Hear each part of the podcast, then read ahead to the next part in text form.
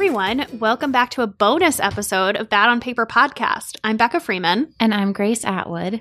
And today we have Elizabeth Gilbert joining us. Becca's going to introduce her, but we are so thrilled that she's with us. This is like a life high recording with her. Absolutely.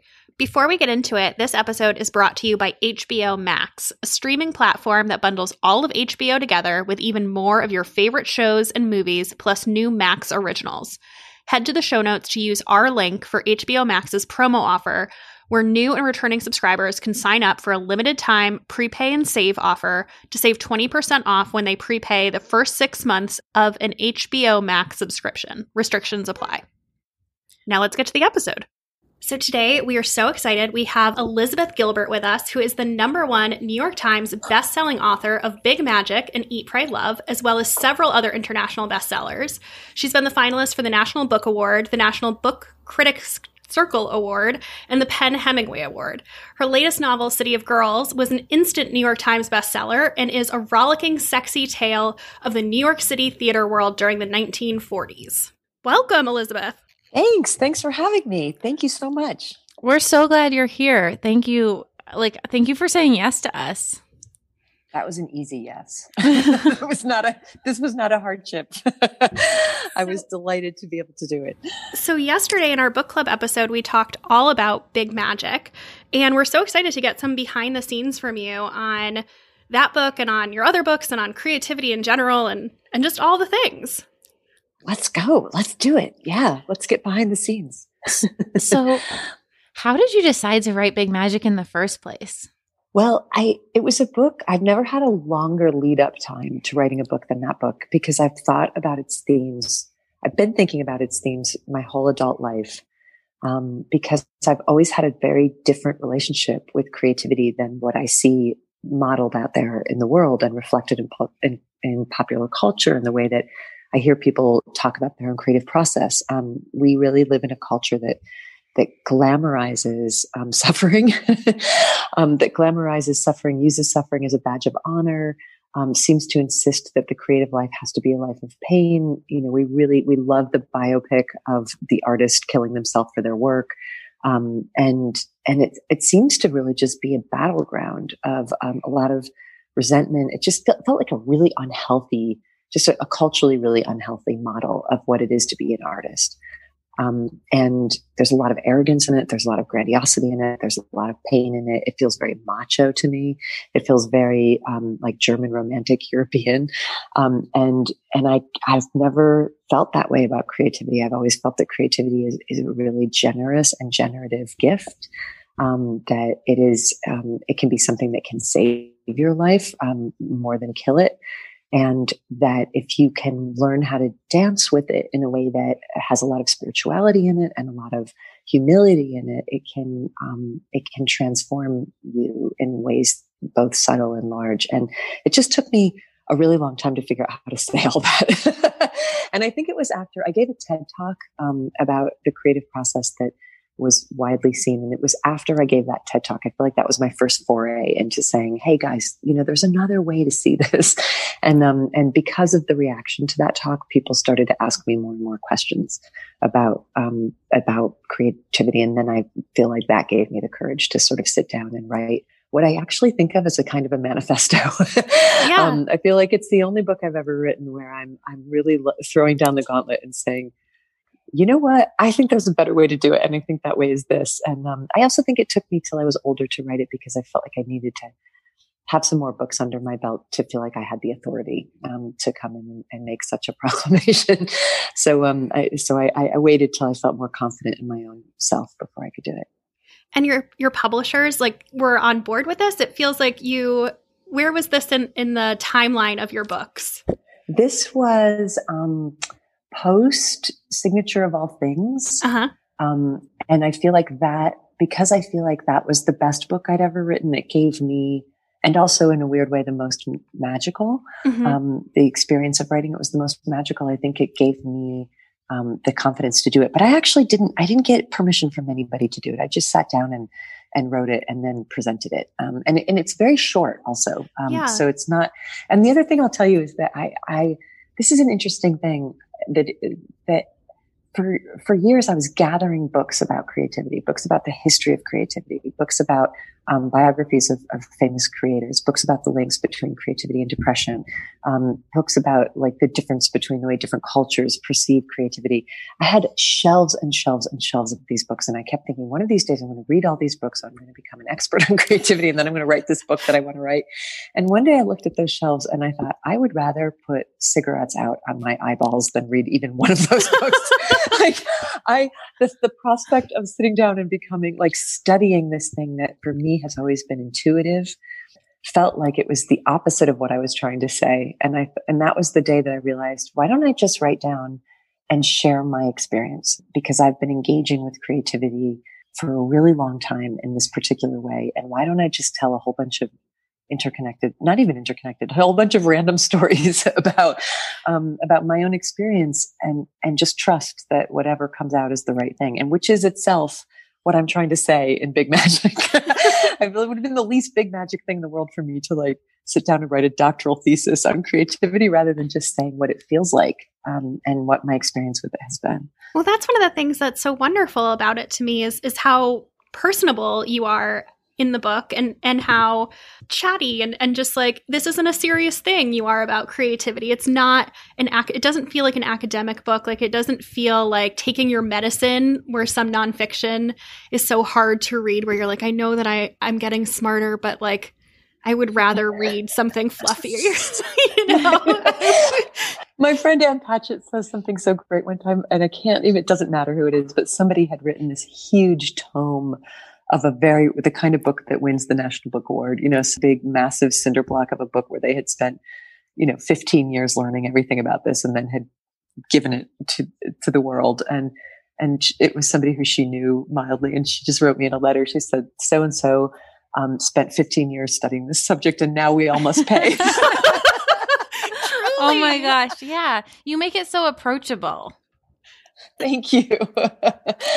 Thank you. I hope so. I'm curious. The book came out in 2015 and it sounds like you were working on it long, long before that. Have you learned anything about creativity since then that if you were writing it today or updating it today that you would want to include that you didn't touch on? You know, I feel pretty happy with it. You know, it's funny. It's weird. I wouldn't say I'd been working on it all those years. I would just say I had been considering it, pondering it, circling it. I actually worked on it for an incredibly short amount of time. Once I decided to make it conversational and anecdotal instead of academic and comprehensive, I sat down and I wrote, I just did it in like a matter of like a month or two. Like it was really short process. Yeah. I mean, that conversational tone wasn't kidding. I really just trusted, like, I'm going to tell you this story. Okay, that's it. Now I'm going to tell you this story. Okay, that's it. And now I'm going to tell you this story. Now we're done. And there's not a lot that I feel like I would add other than that my trust, the trust that I feel in how much, I think that the essential line in the book is that the work wants to be made and it wants to be made through you. That to trust that, to have faith in that, that's only really deepened for me over the years. And I'll give you an example of how it recently has.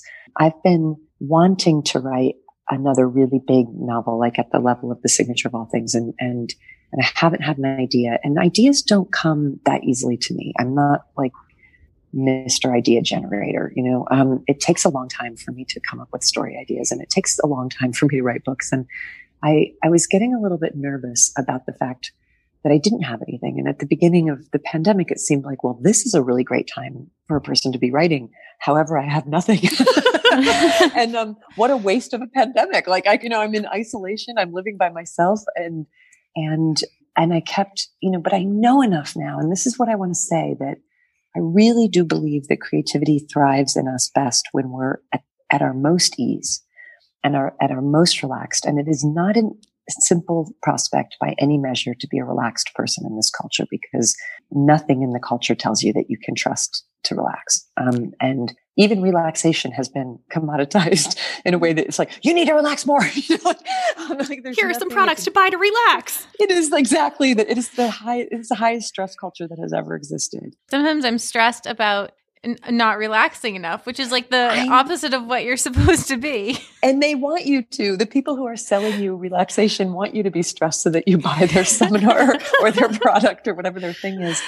And I do a lot of kind of two-way writing in my journals. My journals are, I do a lot of, I write a lot of dialogues between me and love. And that's a way that I've survived the difficulties of my life, which are not epic, but just similar to the ones we all have. And it's a practice I started 20 years ago, and it's very simple. I come with my pain, my dilemma, my anxiety, and I say on the page, I need you. And then I write back to myself as unconditional love. And it's really easy to do that, because all you have to do is imagine the thing that you always wish somebody else would say to you. And you write that to yourself, like, I love you and I'm not going anywhere, and I've got you, and I've got nowhere better to be than sitting here listening to you talk. And even if you lose everything else, you'll always have me. Like all the things I've been begging other people to say to me forever.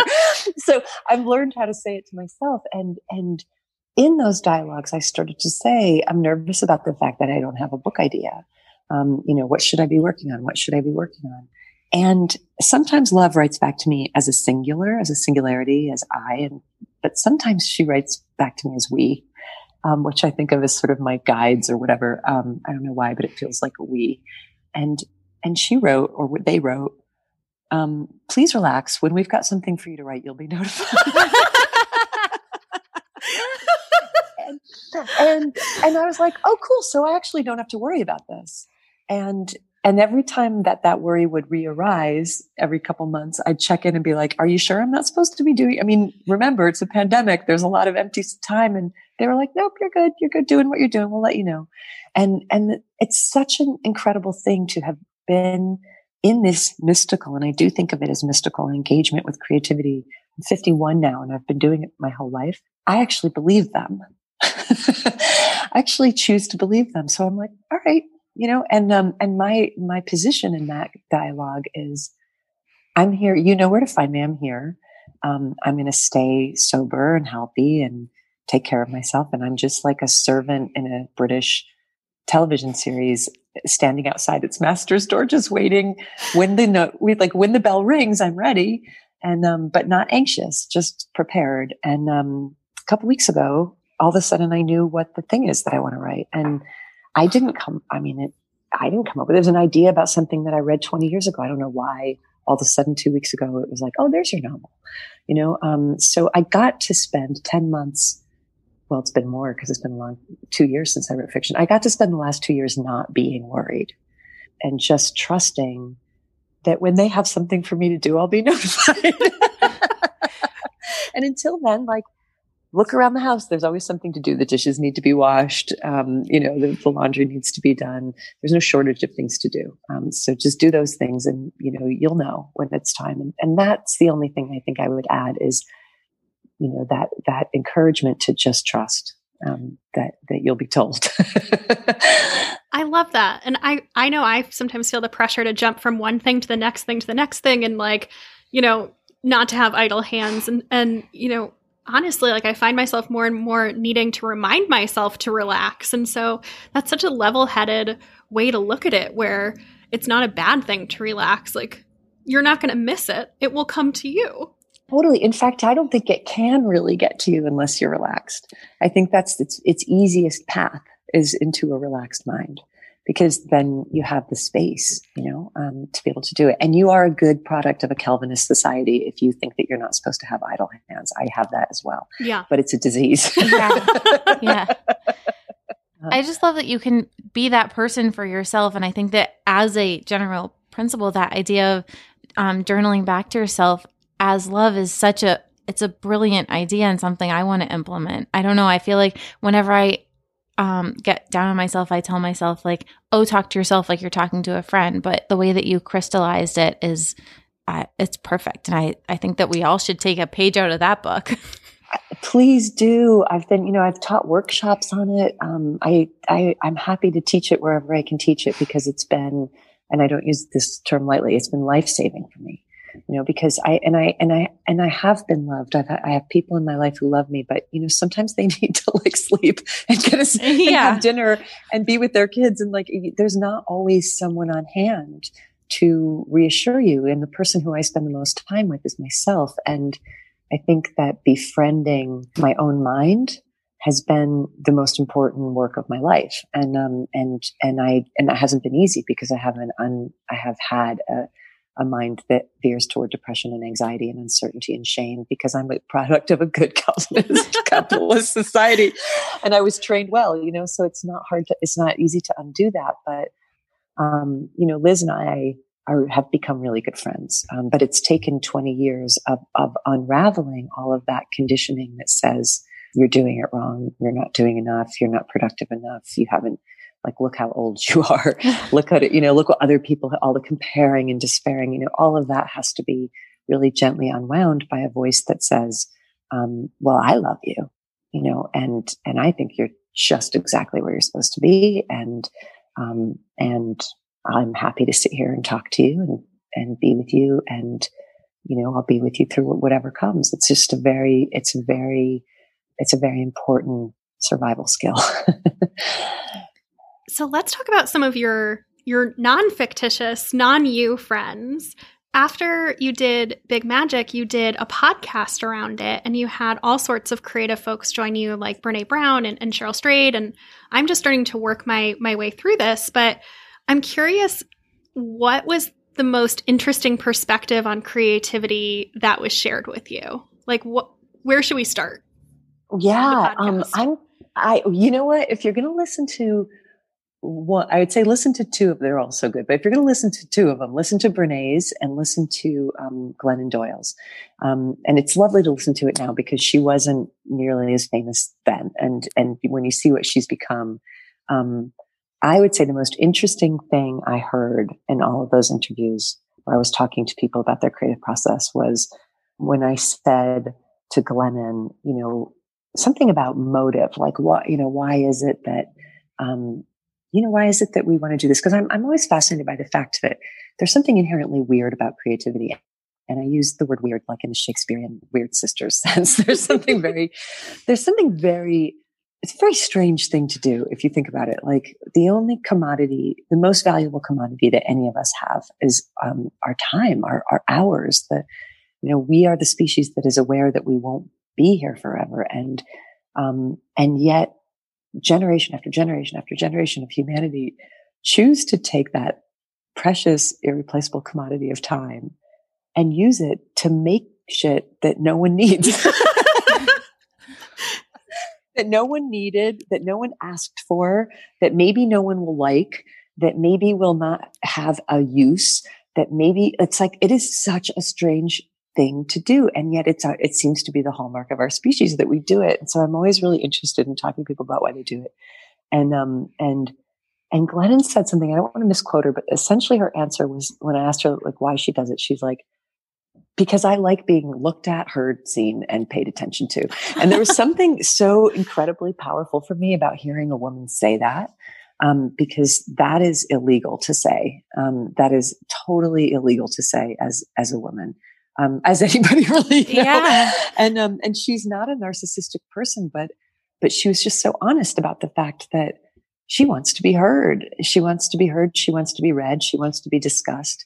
And I was like, what a relief that it is to hear you say that instead of hearing you say some sort of spin doctory thing, like, I want to contribute to other people's lives. Yeah. I just felt the honesty of that was so beautiful. And it reminded me of myself when I was a kid.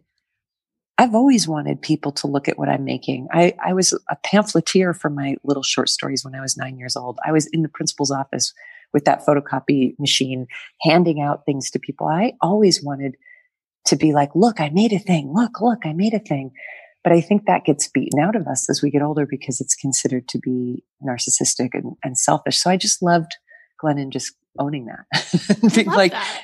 Yeah, it's so great. I did it because I want to be seen, heard, and respected and talked about. I was like, cool. Listen to you. I wish more women would talk like that. We need to normalize that kind of an attitude because if a guy said it, it would be perfectly fine and normal. Yeah. And when you hear her say that, you think, oh, it is, if you look at it now to see who she's become in the world, and she's now writing books about being untamed and becoming a goddamn cheetah, you're like, oh, you were that a long time. Like, you did that. This is what you were talking about. So yeah, I loved that. And then Rob Bell, who's a friend of mine, who he would say used to be a minister, but I don't think he's ever really stopped ministering.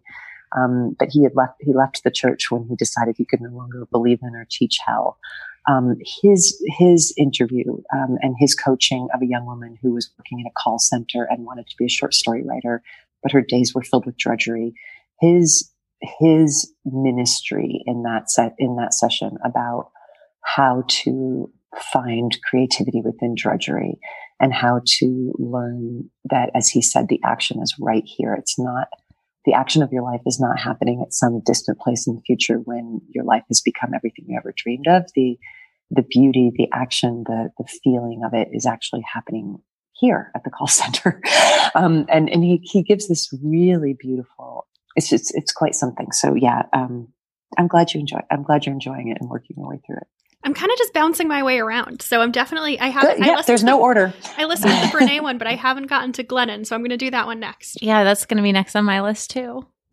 Okay, let's take a quick break to talk about one of our sponsors. So I have a very specific quarantine problem. I feel like I've watched everything that there is to watch on TV. But you know what streaming service I'm finding myself heading to over and over and over again? HBO Max. So they are churning out so many new hits with their Max originals. Yes. So if you're not familiar, HBO Max is a streaming platform that bundles all of HBO together with even more of your favorite movies, iconic shows like Friends and Fresh Prince of Bel-Air, plus new Max originals. You can stream from your favorite device and download top titles to watch on the go. Yes. So you've definitely heard me talk about it, but I am still not over The Undoing from HBO. So I watched this in real time, and I was so distraught because I had to wait every week for a new episode, and I couldn't binge it. But it's now all of the episodes are available, so you won't have this problem. But it has an all-star cast with Nicole Kidman and Hugh Grant, and it is a twisty thriller that's going to keep you guessing. It's also beautifully shot here in New York, which made me very nostalgic. On my end, I am currently halfway through The Flight Attendant, so no spoilers. So good. I'm done with that one. And it is one of their Max originals, and I am riveted. It's actually based off of a book, and it tells the story of a flight attendant who accidentally gets entangled in an international murder after a hot date with a man she meets on her flight. It is so, so bingeable.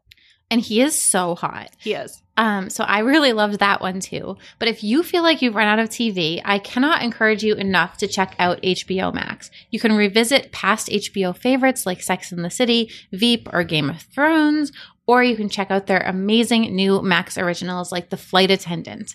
They have incredible collections of movies that are handpicked by humans with great taste, not just some random robot. And if you're ready to try HBO Max, head to the show notes and use our link for HBO Max's promo offer, where new and returning subscribers can sign up for a limited time prepay and save offer to save 20% off when they prepay the first 6 months of an HBO Max subscription. Restrictions apply. So again, check out our show notes for our special link to get HBO Max's prepay and save offer, where you can save 20% off when prepaying for the first 6 months of an HBO Max subscription. Back to the episode. So here's a question, which I'm really excited to know the answer to because, sorry, I can't stop smiling. I'm just so excited that you're here, and I'm getting really nervous. So City of Girls. Imagine how I feel. We're being such nerds today. Like I love it. I'm not usually so shaky.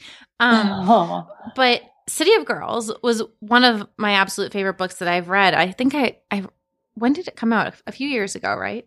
It came out 2018. 2019, and then it came out in paperback in 2020. Yep. Okay. I don't know what time is anymore with the pandemic. No, so time is there is none. I was like, it was either like not that long ago or a really long time ago. Exactly.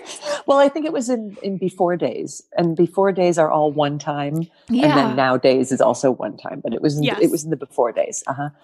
But so that book, what was the origin story with it? Could you tell us a little bit about that? Yeah, I I have wanted for years. Again, you can see, I think you might be getting the point that my books have it takes a long time. You know, it takes a long time. They ferment slowly. But for years and years and years, I've been wanting to write a novel about promiscuous women whose lives are not destroyed by their promiscuity, because the fallen woman, the ruined woman, is a trope of Western, probably international literature, but certainly Western literature. Some of the greatest works of art ever made have been books and operas and songs about ruined women and destroyed women.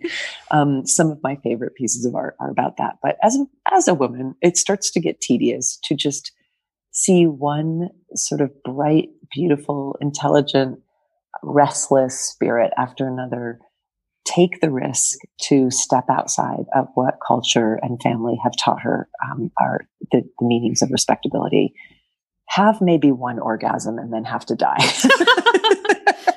You know, it's like under the tracks of the train, you know, like killed by a jealous lover, abandoned by and trashed and dumped and ruined. And, you know, and it's just, it starts to just hurt because I think that the reality of women's lives, even though women have always been given a very narrow path, and make no mistake about it, culture still prescribes an exceedingly narrow path for what is considered respectability in women. It's a little wider than it's been, but not by much. You know, the reality of all the women who I know and love is that we actually can make huge mistakes, because these stories, those classic stories, are all cautionary tales, and they're meant to scare women. They're meant to scare women into staying in line, and they're meant to say you cannot survive your mistakes, so don't make one. And that is patently untrue, because if women couldn't survive our dreadful misjudgments around sex and love, are terrible, terrible mistakes, there would barely be a woman left alive in the world after a certain age, because that seems to be like the universal story of our lives, is that we make terrible judgment. We make terrible mistakes. We give our hearts away to the wrong people. We get destroyed. And yet here we are eating a sandwich, you know? So I sort of wanted to write a book that was like, and yet here I am eating a sandwich, you know? And I lived through it all, and it's fine. And I got to have adventures, and some of them were disasters and some of them weren't. And so I wanted to write about that. I just didn't really know how. And then I was visiting my great Aunt Lolly, who's one of the coolest women ever, who I based Aunt Peg on. And she handed me some books that had belonged to my great-grandmother that were they were books written by Alexander Walcott, who was a famous, in his day, back in the teens and 20s and 30s, famous theater critic for the New Yorker. And they were all of his profiles that he wrote of the New York during that time in the New Yorker, of various famous actresses who I had never heard of, because they were all stage actresses. And so he would like roll up at the Sherry Netherland and, you know, do 1,000-word profile on some British Shakespearean actress who was in New York to do Lady Macbeth, and just gossip about the theater world. And I started reading these books, and I was like, I want to live there. Like, I want to play in that realm. And what better place to set my promiscuous women than in the theater world, which has always attracted a certain kind of girl who doesn't want to be normal. And that was the origin of it. But it was years before I even started working on it. I love that. It's really fun to hear. And especially, I just loved Aunt Peg's character so much. So it's really fun to hear that she was based on a real person. Yeah. The real Aunt Lolly, who's still alive. She's 100. She just turned 100. Go Aunt Lolly. Amazing. Yeah. Aunt Lolly's boss. Yeah. Let's switch gears a little bit. I want to talk about creativity in hard times. And I guess I'm specifically asking about hard times being 2020 and 2021 and being in a pandemic and, you know, being in such an uncertain political time. But it could also extend to being in other difficult times in your life personally, or, you know, health-wise or anything like that. But how do you think about – you shared with us a little bit, but how do you think about – staying creative when the world is falling apart? I think a couple things. I kind of want to say it in two ways, which may seem to contradict each other, but that's okay, because paradox is where it's at. But, you know, one of them is I hate people who craft shame people. I think craft shaming and art shaming and creativity shaming are so mean. And, you know, anybody who tells anybody that they should be, how they should be spending their time and what they should be producing and not to waste. Again, this goes back to that like Calvinist brutalism, you know, don't have idle hands. Hey, why not use this time when you're, you know, when your nation is under siege to learn to macrame, you know, hey, why not, you know, and look, if you're doing that stuff and you're enjoying it, terrific. But I also think, you know, I want everything to begin from a place of mercy. And for a lot of people this year, just being able to survive has been enough.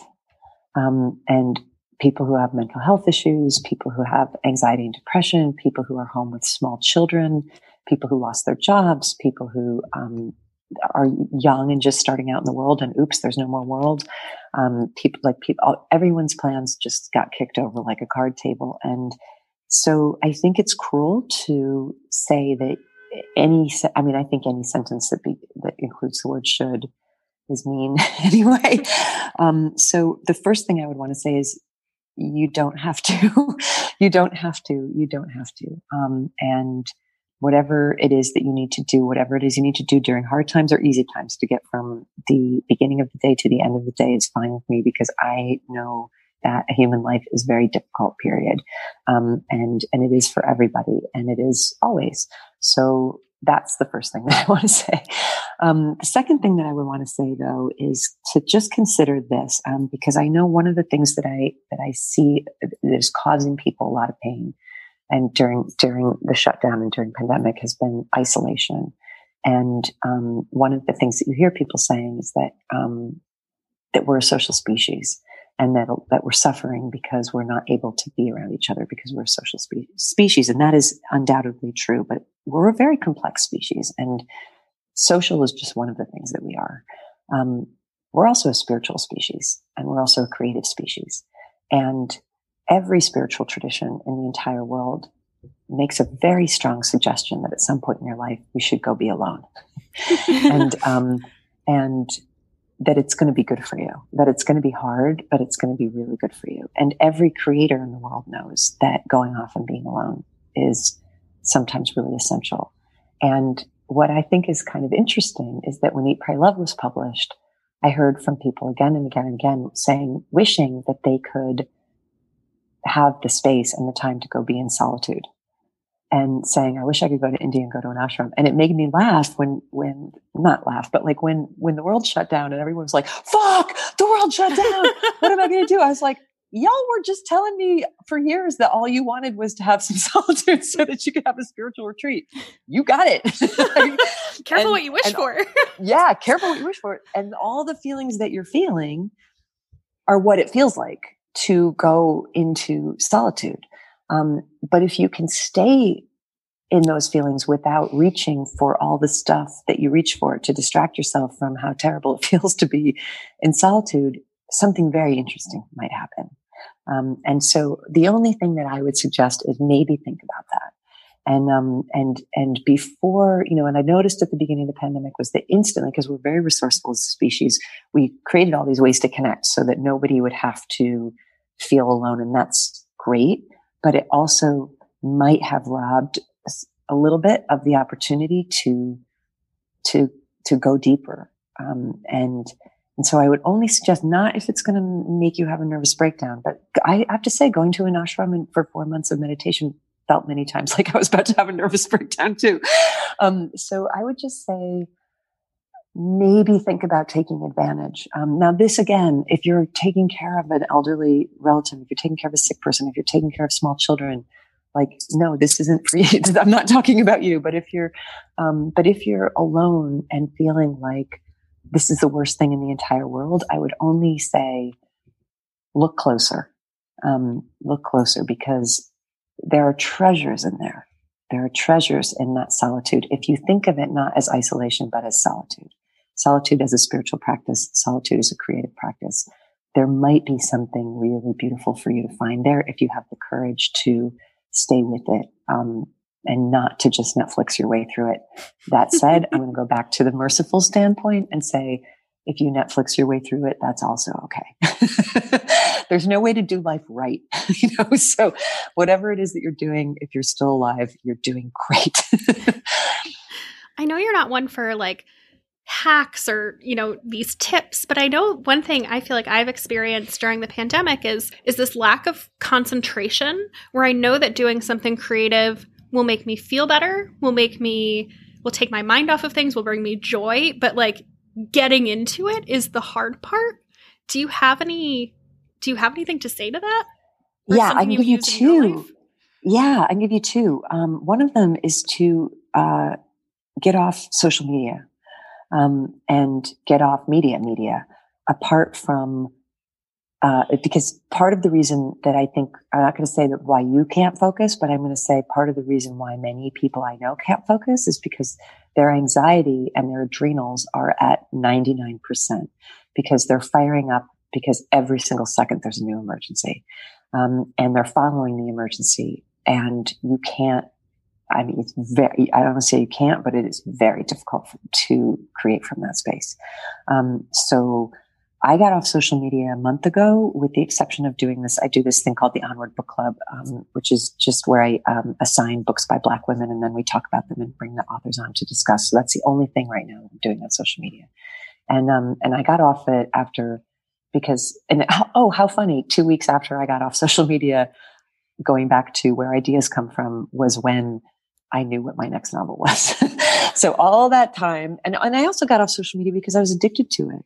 And I had to get really honest about where my time was going and where my energy was going. And I thought that I could handle it. I'm not saying I'll never go back on, but I'm saying that I started to look very honestly at how many hours a day, and I mean hours a day, was I spending on social media, and it's multiple hours a day. Oh yeah. When you get those alerts on Sunday that tell you in aggregate, it's always like, but what was I doing? Oh, it's horrifying.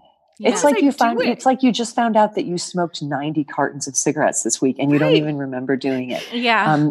And again, that's not our fault. Like that, it's set up to do that to you. Some very, very smart people spent billions of dollars and lots of hours figuring out how to make you be in that fugue state where you don't know that you're doing it. Right. And so I thought I could, like all good addicts, I thought I could handle it, but I can't.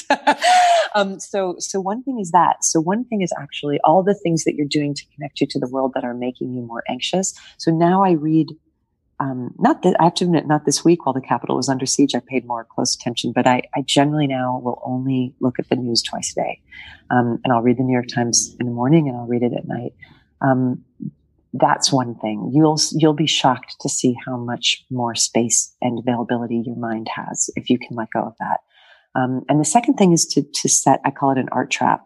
And I was doing earlier, I did a lot of drawing this year. If you can't do your normal creativity, do a different one. So since I had no writing ideas, I just got a lot of art supplies, and I'm no visual artist, but I like to noodle about. I found out that like, essentially, if I figured out what I loved to do most when I was 9 years old, that is still the thing that will make me the most happy, because kids instinctively know how to regulate their nervous system by doing things that make them feel good. And drawing and coloring has always made me feel good, even when I was a kid, and it still does now. The problem is all the supplies are like in a drawer, and just getting to them, you know, like it's just like, I got to open the drawer if I want to do this. So I just took my dining room table, which I don't need during COVID because I live alone and I'm not feeding or seeing anybody. And I just keep my art supplies out. I call it an art trap, so that if I feel inspired, I don't have to, there's no extra step to go get my art supplies. They're actually right there. And the notebook is open, and there's a glass in the morning. I put a glass of water next to the watercolors. So like literally it's ready. And that sort of extreme military creative preparedness can sometimes get you over the bump of like, oh, it's just such a drag to even begin. So I would say get off social media and set an art trap. I think I accidentally art trapped myself this morning. I was in my office and I was on a conference call next to a big basket of all of my yarn and knitting supplies. And I was on this boring call and I was like, I think I'm gonna make a hat this weekend. Like, there you go. just seeing it. Just being in the same space with it and wanting something else to do. That's it. I was like, oh yeah. That looks way more appealing than this. This is the thing, like, about writing too, and about creativity. Like, when I'm beginning writing a project, and it'll be a long time before I actually begin to write this novel that I'm working on, because I have so much research to do on it. It takes me a long time to research novels, but the only rule I have is that I have to sit at my desk for an hour. I don't actually have to work. I just have to be around my writing toys, you know, and I'm not allowed to do anything else. And I set the timer for an hour, and at the end of the hour, I'm allowed to get up. And if I've done one sentence, then it's been a great day. So if you can put yourself near, it's like, put yourself as near to the tools, as near to the items that you're working with as possible. It seems to, like, I like to give myself the best chance. You know, I want to give myself the best possible chance to be able to have a creative day, and setting an art trap is a really good way to do it. Sorry, go ahead. Oh no, that's just such a great expression. I'm going to make a little tray that, because I really don't like to have things out, but I'm going to make a little tray and stick the supplies, and then just stick the tray under the couch. So next time I feel uninspired, get off the couch, pull out the art tray, and there we go. There you. I love the idea of having. I actually have. I wish I could show you, but I've got, like, next to every soft seat in my house, because, you know, there's only 3 places you ever sit, or 2. Yeah. Like, there's like next to every soft seat, I have a big jar of colored pencils, crayons, so that when I find myself sitting and talking, and notebook paper. So when I find myself sitting and talking, it's just right. It's like your knitting stuff back. It's like it's just right there. All right, let's take another quick ad break. So it has been a rough year, and I am looking for any excuse to celebrate or spread a little bit of joy. So I think that I'm going to do Valentine's Day gifts for some of my single girlfriends. And my favorite place to get fun, unique gifts is uncommongoods.com. And whether you're shopping for friends or a significant other, Uncommon Goods has you covered with their out-of-the-ordinary gifts that they'll definitely love. Yes, Uncommon Goods is a great place to shop if you're feeling uninspired. They have literally everything from art and jewelry to fun kitchen, home, and bar accessories. They seriously have something for everyone, and so it's not just the same lackluster gifts that you can find anywhere. Yes, so a few of the things that I'm eyeing for friends who I hope aren't listening so that they're surprised. First, they have very cute puzzles. There's a book club puzzle that I got last year, and there's also some really cute feminist puzzles that celebrate voting rights and female artists that I have my eye on. I also am looking at these tea towels with boobs on them that I think are very fun. And I love their craft kits. They have some really fun-looking embroidery kits. And I would be remiss if I didn't add that Uncommon Goods has some great guy gifts for the men in your life. Men can be so hard to shop for, so definitely check out their For Him gift guide if you're stumped on what to get a male partner. And when you shop at Uncommon Goods, you're supporting artists and small independent businesses. And with every purchase you make at Uncommon Goods, they give back $1 to a nonprofit partner of your choice. So to date, they have donated over $2 million. To get 15% off your Valentine's Day gifts, go to uncommongoods.com/BOP. That's uncommongoods.com/BOP for 15% off. Don't miss this limited time offer. Uncommon Goods, cool, unique, and unusual gifts. Let's get back to the episode. So going back a little bit to the whole idea of social media, and I run a blog and my Instagram and stuff, so I have to be on there quite a bit for work. Right. I am curious because on one hand, it's this horrible distraction, and I completely agree with you. One of my goals this year is to get off social media for at least a full day every week. But the other thing is that it is also this great little focus group and this instant feedback loop. So how do you, with your writing, with everything you do, how do you balance that? I don't know yet. I'm in retreat from it. I'm in detox from it so that I can figure that out.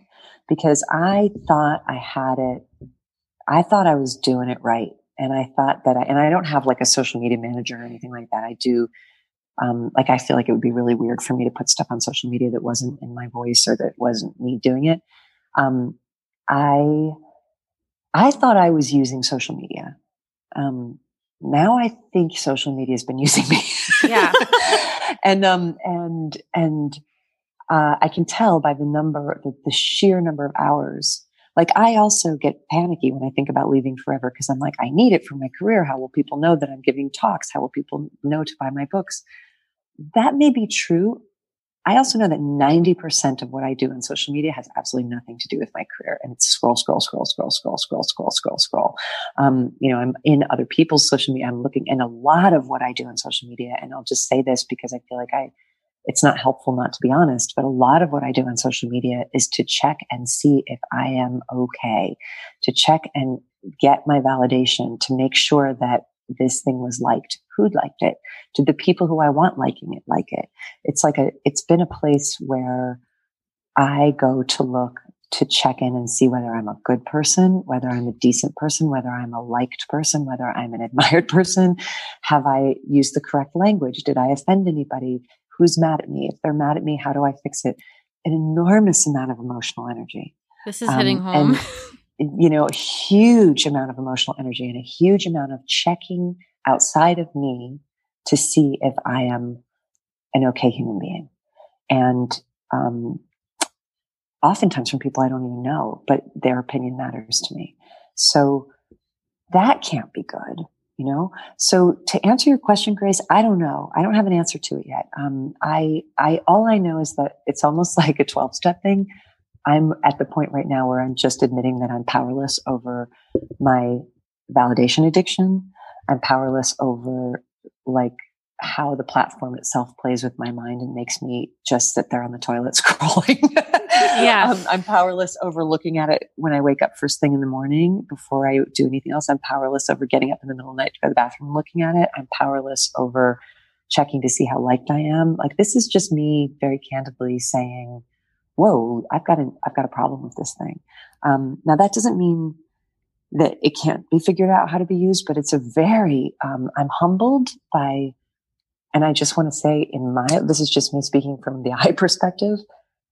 It's bigger than at the current moment, it's bigger than me being able to say, I've got this thing under control and I'm using it for my own benefit and it's not causing me any harm. Mm-hmm. So, to answer your question, I don't know. But right now the only thing I'm doing, I know that doing the book club is an offering that I love to do.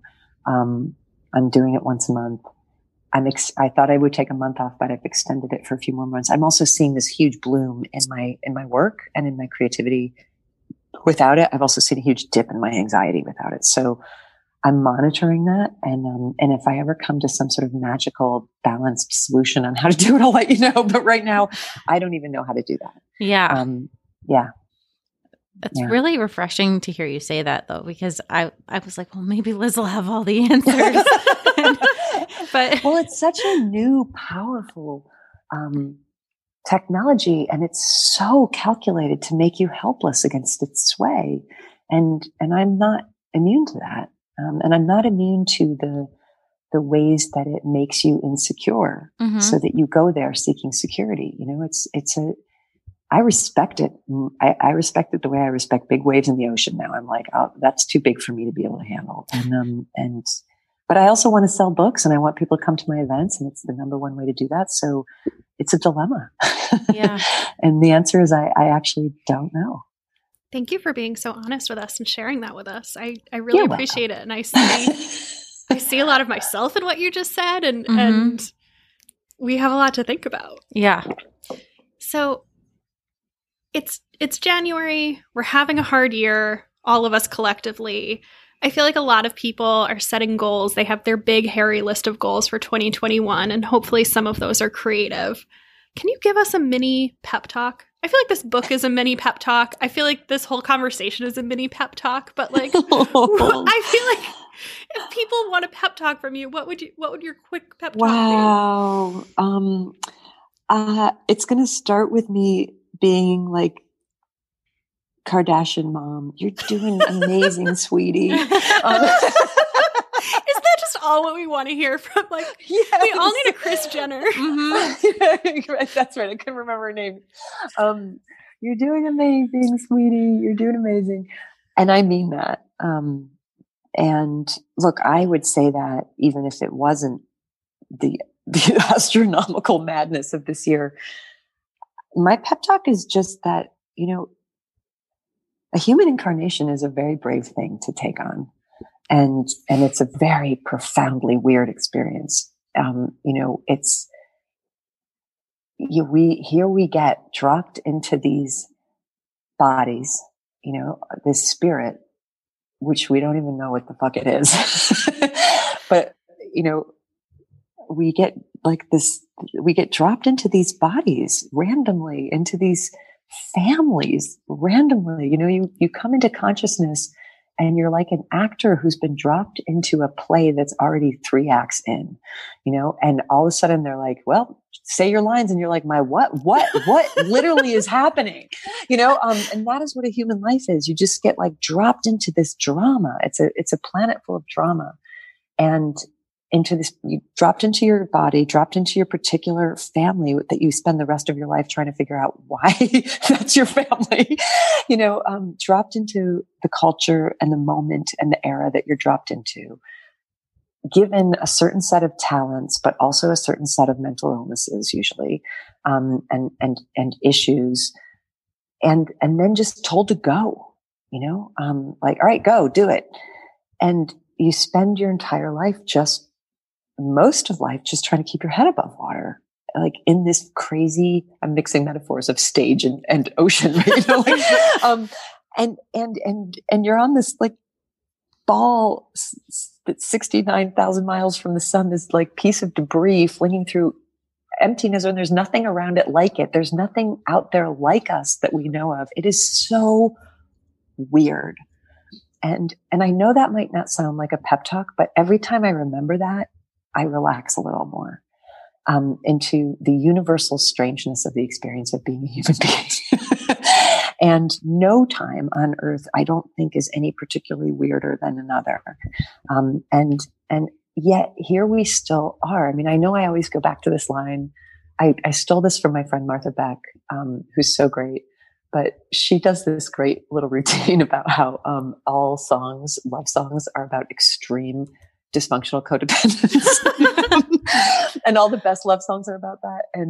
And she, like, her favorite one is that old song, "I Can't Live If Living Is Without You," and she always puts it in parentheses at the end of them because she thinks it makes the songs funnier. Yet here I sit eating a sandwich, and I've quoted that a bunch of times in this already.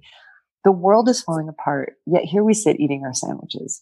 Like, that relaxes me so much, because what it means is everything is insanity. Nothing makes any sense.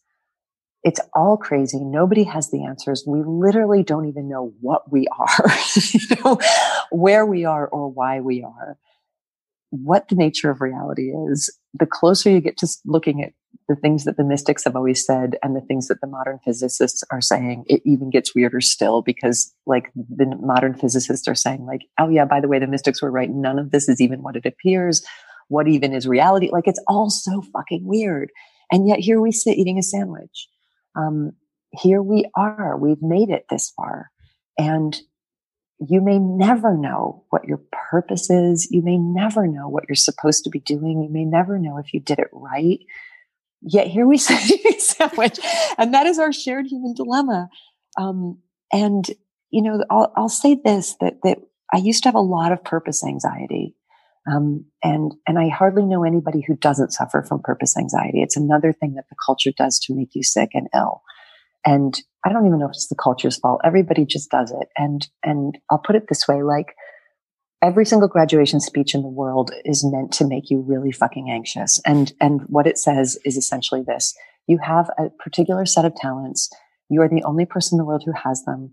It is your duty to uncover them. And once you've uncovered them, you have to maximize them. And once you've maximized them, you have to monetize them. And once you have monetized them, you have to become really successful at it. And then once you've done that, you have to use those powers for good, and you have to change the world. Good luck. No worries. And it just makes me break out into hives even saying that. It is such an incredibly inhumane worldview. And yet that is the accepted worldview of modern Western society. That is what you're supposed to be doing. So no wonder everyone thinks they're doing it wrong. It's vicious. And the day that I really let go of that was this day when I was in California, and I had a free afternoon. I was out there for work, and I was walking down the street in Venice Beach, California, and I saw a man, and he was standing at the top of a ladder, and he was painting a sign on the awning of his store. And he was quite high up the ladder, and the ladder was quite obviously unstable. And it made me nervous because I'm a safety queen and I got scared for his life. So I crossed the street and I walked over and I held the ladder because it was wobbling and I didn't have anywhere else to be or anything else to do. So I spent probably like 40 minutes just standing there holding it. And he never saw me, because I didn't feel like that was necessary. I just didn't want him to fall. So I just held the ladder. And I was like, this is as good a way to spend 40 minutes as any way that you can ever spend 40 minutes. And then when he started to come down the ladder, I just moved away and walked away and we never interacted and he never knew I was there. And as I was walking away, I thought, what if that was my entire life's purpose?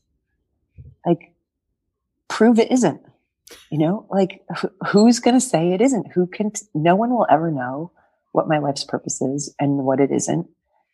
And what if the entire purpose of my entire existence on life was because they, whoever's running this thing, needed me in sector 17 at 4 p.m.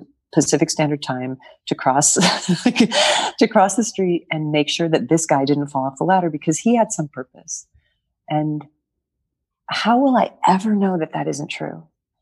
And what if everything I've done up until that moment in my life was me just killing time until I did the one thing I was sent to earth to do? And what if everything that I do after that is me just killing time till I die? And it made me feel so relaxed to just think that's as good an explanation for my life as any, and cannot be proven to be untrue any more than anything else that you could present for what the purpose of my life has been. So in the same way that when I write to Love, she says, just relax. When we've got something for you to do, you'll be notified. That was me understanding that just relax. Like when there's a ladder to hold, you'll be notified. And until then, eat your sandwich. Does that help? That is the best pep talk ever. It truly does. That's what we needed in 2020. Like, it's fine to eat your sandwich. We'll come get you when we need you. Yes. And you'll know. You'll actually know. Because it'll be so obvious, like, oh, I have to go hold that ladder so that person doesn't fall down. Yeah. And then once you get into that zone, you realize you can see that in like the micro beats of your life. Like, what is my life's purpose? Oh, I have to do my laundry. It's right there. It's spilling out of like, oh, that's my life's purpose right now. I'm going to go do that. And if there's something better that I'm supposed to be doing, I'll be notified. But until then, I'm going to do my laundry. So it's just like one beat at a time. You can just go through your life that way and trust that, that you're right where you're supposed to be. And when they've got something for you to do, you'll know. And I bet you have examples of your life where you have had suddenly something was very clearly right in front of you. And it was very clear that this is what you're supposed to do. And until then, just fill your time doing whatever you like. I love that. Thank you so much. You're welcome. This has been one of my favorite episodes we've ever recorded, but in the true spirit of Bad on Paper, you've earned your own Desperation Minute. And that is when you get a minute to just tell people what they can do for you. So is it buying the books, following social media, all the things? Give the people their to-do list. Oh, you know what I'm going to say? I'm going to say, join the Onward Book Club. We would love to have you. So the Onward Book Club is something that I started. I started it after George Floyd was killed, and there was a lot of requests for people who had platforms to use their platforms to share their platforms. And I, you know, struggled with how to do that in a way that was useful and effective. What is a good use of me? You know, I mean, I can just copy memes and just yell into the machine about injustice. And maybe that's, you know, I can be helpful then, but it felt like what I kept hearing people say was listen to Black women. And so I thought, I'm going to start a book club where that's what we do, where we listen to Black women, where we read Black women and we listen to Black women. So, I assign, we've done about, I guess, 10 or 11 of them so far. And if you go to my website, there, all the videos are there of my interviews with, everybody from Jesmyn Ward to Dr. Brittany Cooper to Emily Bernard to, Lauren Wilkinson just last week, who you guys interviewed. It's a range of genres from civil rights activists to novelists to poets. Natasha Trethewey was on to, somebody who wrote a thriller to short story writers. You know, and the sense that I have is, let's listen to Black women. And then I sign the book, everybody reads the book, and then I do an Instagram live interview, for about an hour and a half with the writer where she talks about her life and her work and her views, and we listen. And that's the thing I'm most proud of doing right now in my life. And so I would say it's called the Onward Book Club. And, you can also look at the hashtag on Instagram, where of course you're not going to be at anymore after you listen to this interview about getting off social media, but you don't have to go on Instagram to see it. You can see the interviews are on, they're on YouTube, and they're on my website, which is elizabethgilbert.com. And actually, more than joining us, if you've got a book club, if you have an existing book club, my suggestion would be, encourage your book club to start reading more books by Black women, because they're incredibly underrepresented in the publishing world. They're incredibly underpaid. Jesmyn Ward, who is a far, far better writer than I am, who won the National Book Award twice, who's a Pulitzer Prize winner. When I found out that she was paid $100,000 for an advance on her novel after having won the National Book Award twice, it's an outrage. I make 10 times what she makes, and she is 10 times the writer that I am. And that's not me putting myself down. That's me just speaking the truth. So, if you can encourage your book club to read more Black women, then great. And if you don't know who to read, go to my website, and you can start with all the books that I've recommended there, and look at the interviews that we've done. And, so that would be my pitch. I love that. What a great way to use your desperation minute. It was more like the desperation 4 minutes. I think. Oh, it's fine. We're not counting. Yeah. That's fine. And you used it for a good cause. So yes. We can't fault you. And the interviews are so great. It's just, it's such a delight and such an honor to get to be able to talk to those women. So, yeah. Tune in. Can't wait. Thank you so much for being so generous with your time and your stories and giving us the creative pep talk we needed for 2021. This has been so wonderful. Thank you. Thanks, Becca. Thanks, Grace. And thank you for everything that you are making and doing in the world. And you know, just set your art traps, eat your sandwiches, and it's all going to be all right. I love that. I love that. Thank you. All right.